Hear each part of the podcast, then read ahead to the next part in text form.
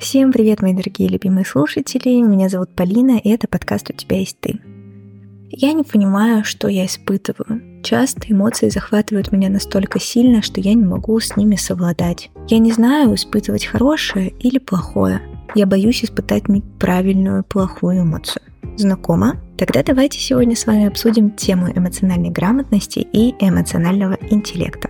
Мы с Ксюшей в предыдущем выпуске тоже закинули удочку про то, как важно чувствовать и понимать свои эмоции, но не рассказали, как это делать, если этого не получается. Поэтому вот этот выпуск. Надеюсь, вам будет интересно послушать, просто потому что эмоции — это действительно один из ключевых способов познания окружающего мира. Что же такое эмоциональная грамотность? Тут, я думаю, можно вообще соотнести с любым словосочетанием, которое сейчас популярно, потом есть слово «грамотность». Эмоциональная грамотность — это способность правильно управлять своими эмоциями, выражать их с помощью речи, поступков, действий, поведения. Также есть еще термин эмоциональный интеллект, он стоит немножко повыше, чем эмоциональная грамотность, потому что включает в себя способность правильно интерпретировать не только свои, но и чужие чувства. Эмоциональная грамотность дает возможность лучше понимать, справляться и уместно выражать свои чувства. Эмоции помогают нам налаживать социальные связи, испытывать удовлетворение от общения. Почему же эмоциональная грамотность это так важно, и сейчас о ней начинают все больше и больше говорить? Сам Чарльз Дарвин предположил, что эмоции и эмоциональная грамотность в целом играли ключевую роль в развитии, выживании и эволюции человека. Просто потому, что тот, кто мог понимать, что сейчас испытывает другой человек и правильно выражать свои эмоции, был наиболее приспособлен и повышал свои шансы на выживание. 1970 году психолог Пол Экман выделил шесть основных эмоций, которые назвал базовыми, и по его мнению эти эмоции испытывал абсолютно каждый человек в своей жизни точно. Но потом он подумал и расширил этот список до 10 эмоций, добавив еще 4. И таким образом у нас появилось 10 базовых эмоций, неотъемлемых в жизни человека. Это счастье, печаль, отвращение, страх, удивление, гнев, гордость, стыд, смущение и волнение. Но позже ученые поняли, что человек на самом деле очень эмоциональное существо, и 10 базовых эмоций для него маловато. Они расширили этот список до 27 наименований. И также был другой подход, который подразумевал существование некого колеса эмоций, которое можно сравнить с цветовым кругом. Получалось так, что эти эмоции между собой комбинировались, и получалось какое-то особенное уникальное чувство, которое можно сравнить вот с уникальным цветом. И на самом деле такой подход очень меня заинтересовал, и я узнала, что буквально в каждом языке есть уникальное слово, которое описывает уникальное чувство или эмоцию, и оно не переводимо на другие языки. Так, например, в португальском есть эмоция, которая, вот чтобы в русском мне ее описать, описать, нужно 5 или 6 слов. Эта эмоция означает наслаждение после освобождения от долгого запрета себе чего-либо. И ну вот удивительный факт в том, что я понимаю, про какую эмоцию, вы понимаете, про какую эмоцию мы говорим. Но в португальском это одно слово, а у нас очень много слов, чтобы описать эту эмоцию нужно. Также стоит отметить, что помимо вот этих 27 базовых эмоций, которые присутствуют в жизни человека, есть еще и вторичные чувства. Они накладываются на базовые эмоции, тоже как-то смешиваются, комбинируются, и у нас получаются более глубокие и такие сложные эмоции и чувства, как, например, смущение, разочарование, облегчение или любовь. Вообще не стоит путать эмоциональную грамотность с какими-то манипуляциями, потому что здесь не идет речь совсем про то, что ты что-то себе запрещаешь чувствовать. Тут нет плохих эмоций. Здесь, наоборот, говорится о том, что ты имеешь право испытывать абсолютно любую эмоцию, и не нужно ее в себе подавлять, но вопрос в том, как ты ее выражаешь и проживаешь, потому что то, как, например, ты злишься, не должно причинять вред другим людям. И поэтому сегодня хотелось бы с вами обсудить именно вот эту сложную, важную тему, о которой все больше и больше говорят. И начнем мы с вами, наверное, с ошибок в проявлении эмоций. Первое называется блокировка или избавление от какой-то негативной, по нашему мнению, нежелательной эмоции. Вот очень часто люди говорят,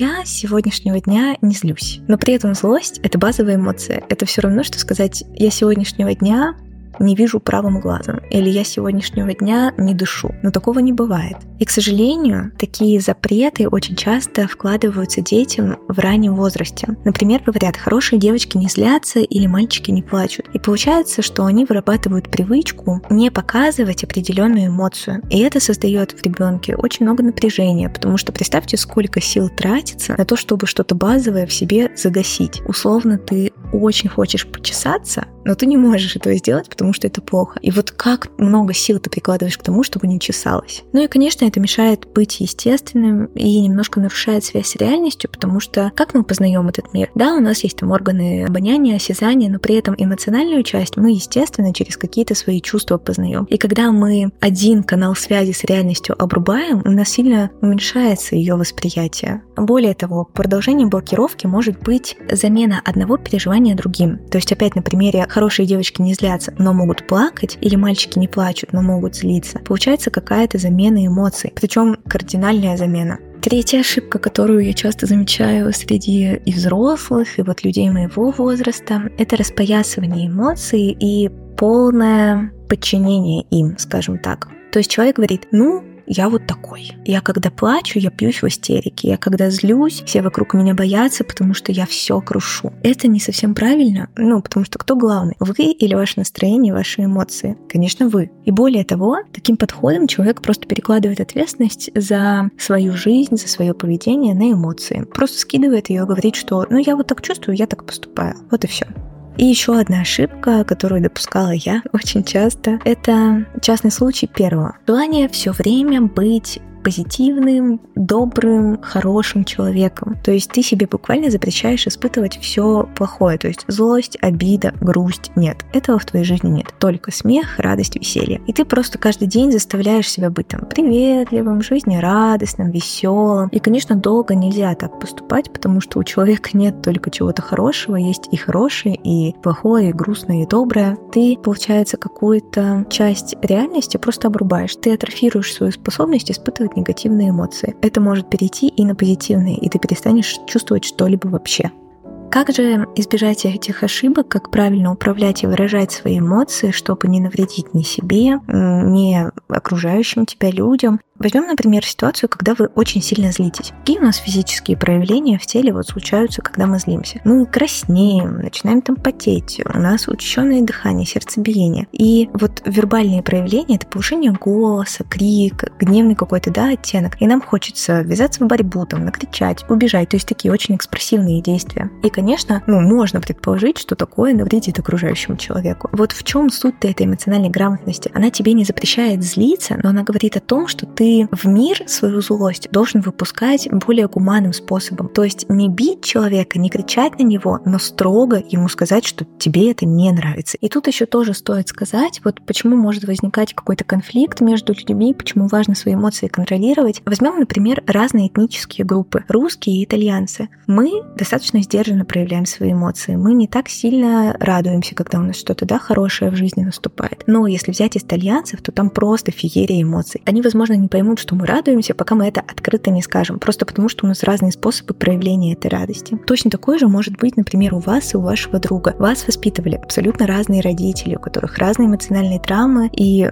модное слово паттерны поведения. Поэтому вы можете просто не понимать, что человек сейчас именно это испытывает. У меня, например, папа, когда злится, он сидит с таким лицом без улыбки, просто спокойно сидит, ничего не говорит. И я понимаю, что он злится. А у кого-то, например, это просто проявление спокойствия или там обиды. В моем понимании человек злится, в его понимании ему просто спокойно. И из-за этого может возникнуть действительно очень большой конфликт. Какие есть вообще навыки, и способы для того, чтобы эмоциональную грамотность свою как-то усовершенствовать и повысить. Первое — это, конечно, здание собственных чувств. Считается, что вот эта способность понимать, что ты испытываешь, знать какие-то свои там слабые стороны, знать, как тебе правильнее поступать в каких-то ситуациях, это вообще основа эмоционального интеллекта.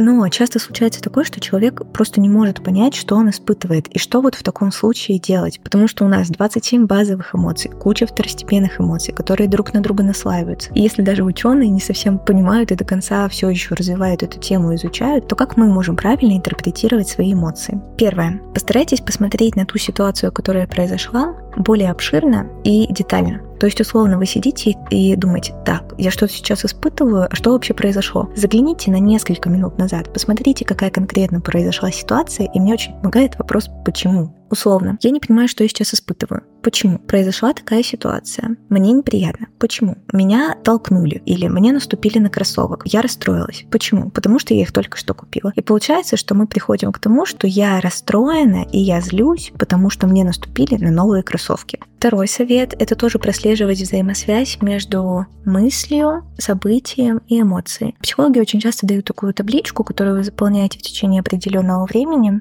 в ней несколько столбиков. Первый столбик — это ситуация, второй столбик — это мысли, которые у вас были в этой ситуации, третий столбик — это эмоции, которые вы испытали, пятый столбик — это проявления в теле, физические проявления, и там шестой, седьмой столбик — это оценка, насколько сильно вас эта ситуация задела. Постарайтесь тоже заполнять, просто в течение дня ну, больше обращать внимание на те ситуации, которые с вами случились, и просто их немножко анализировать. Это достаточно хорошо помогает. И раз я заикнулась, если вы не понимаете, что вы испытываете, посмотрите на свое тело посмотрите в зеркало или просто вот обратите внимание на свое тело. Мне достаточно часто поджаты губы или поджаты плечи, и я понимаю, что мне, например, некомфортно. У нас у каждой эмоции есть проявление физическое, которое отражается на теле, физические реакции или какие-то вот вербальные проявления. Например, у удивления физические реакции это там открытый рот, открытые глаза, поднятые брови и вскрикивание, вздыхание. И вот по таким физическим проявлениям тело нас никогда не обманывает, можно, правда, достаточно легко понять, что вообще происходит сейчас с вами.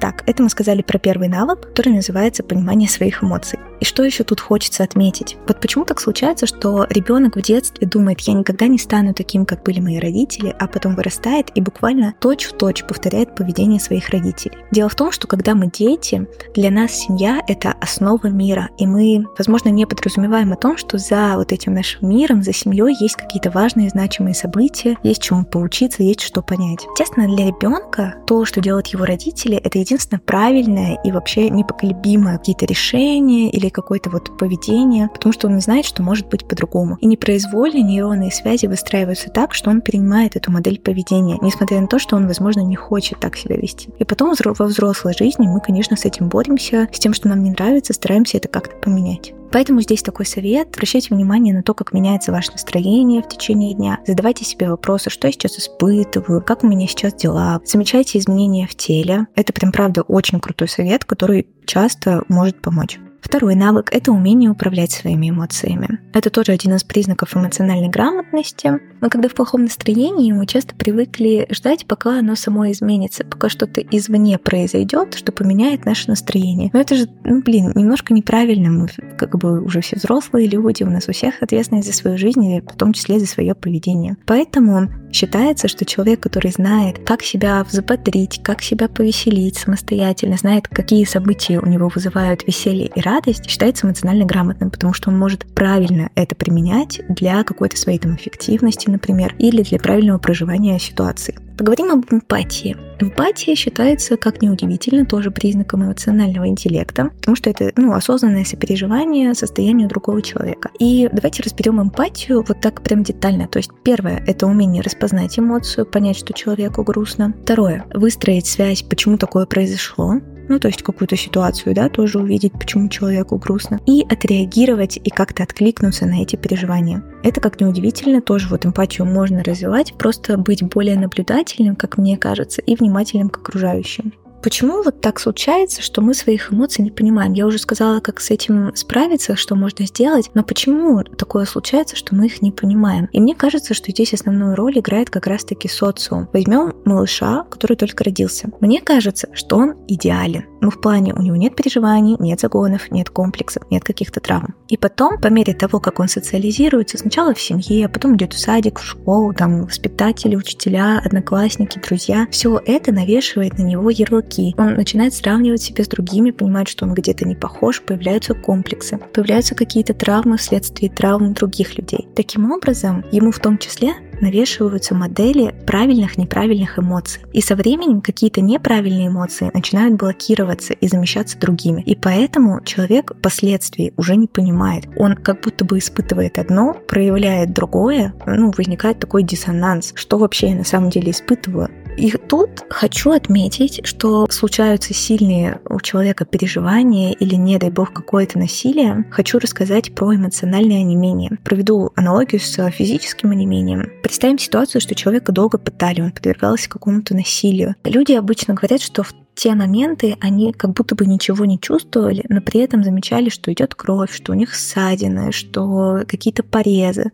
Почему так происходит, что человек как будто бы не испытывает боли? Все дело в нашем мозге. Когда он понимает, что он на грани жизни и смерти, что он в большой опасности, ему, естественно, нужно человека как-то заставить принять хладнокровное решение, которое точно спасет ему жизнь. А как это сделать, когда тебя просто шарашит от эмоций и от боли, и ты понимаешь, что ты вот, возможно, скоро умрешь. И мозг просто отключает, ну, дает такую некоторую анестезию, и человек перестает чувствовать боль, он как будто бы полностью абстрагируется от всего происходящего и принимает действительно взвешенное, хладнокровное решение о том, как ему спастись. И точно такая же ситуация может э, повториться в эмоциональном плане.